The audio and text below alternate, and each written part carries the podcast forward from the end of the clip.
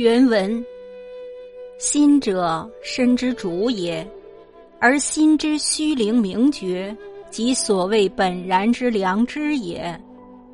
其虚灵明觉之良知应感而动者，谓之意。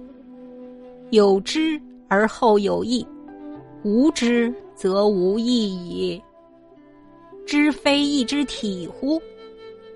意之所用，必有其物，物即是也。如意用于事亲，即事亲为一物；意用于治民，即治民为一物；意用于读书，即读书为一物；意用于听诵，即听诵为一物。凡意之所用，无有无物者。有是意，即有是物；无是意，即无是物矣。物非意之用乎？格字之意，有以志字训者，如格于文祖，有苗来格，是以志训者也。然格于文祖，必纯孝成敬，幽冥之间无一不得其理，而后谓之格。有苗之丸，始以文德淡夫而后格，则亦兼有正字之意在其间，未可专以治字尽之也。如革其非心，大臣革君心之非之类。是则一节正其不正，以归于正之意，而不可以治字为训矣。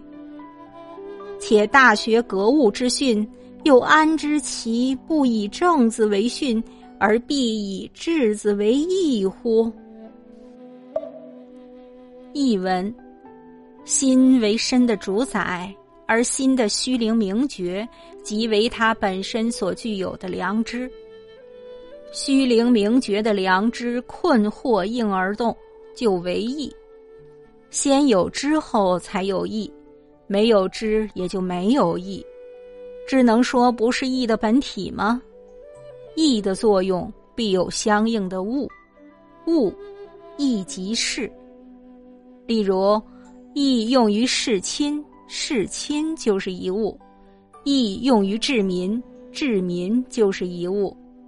义用于读书，读书就是一物；义用于断案，断案就是一物。只要是义作用的地方，总会有物存在。有这个义，就有这个物；没有这个义，也就没有这个物。物难道不是意的作用吗？格的意思有做志解的。比如格于文祖，有苗来格，需用智来解。然而到文祖庙前祭祀，必须纯孝虔敬，对人间和阴府的礼无一不晓，然后才为格。苗人的愚钝，只有先实施礼乐教化，然后才能格。因此格也有正的意思。例如格其非心。大臣革君心之非的革，都是纠正不正，以达到正的意思。此处就不能用治来解释了。大学中的格物，怎么知道不能用正，而非得用治来解释呢？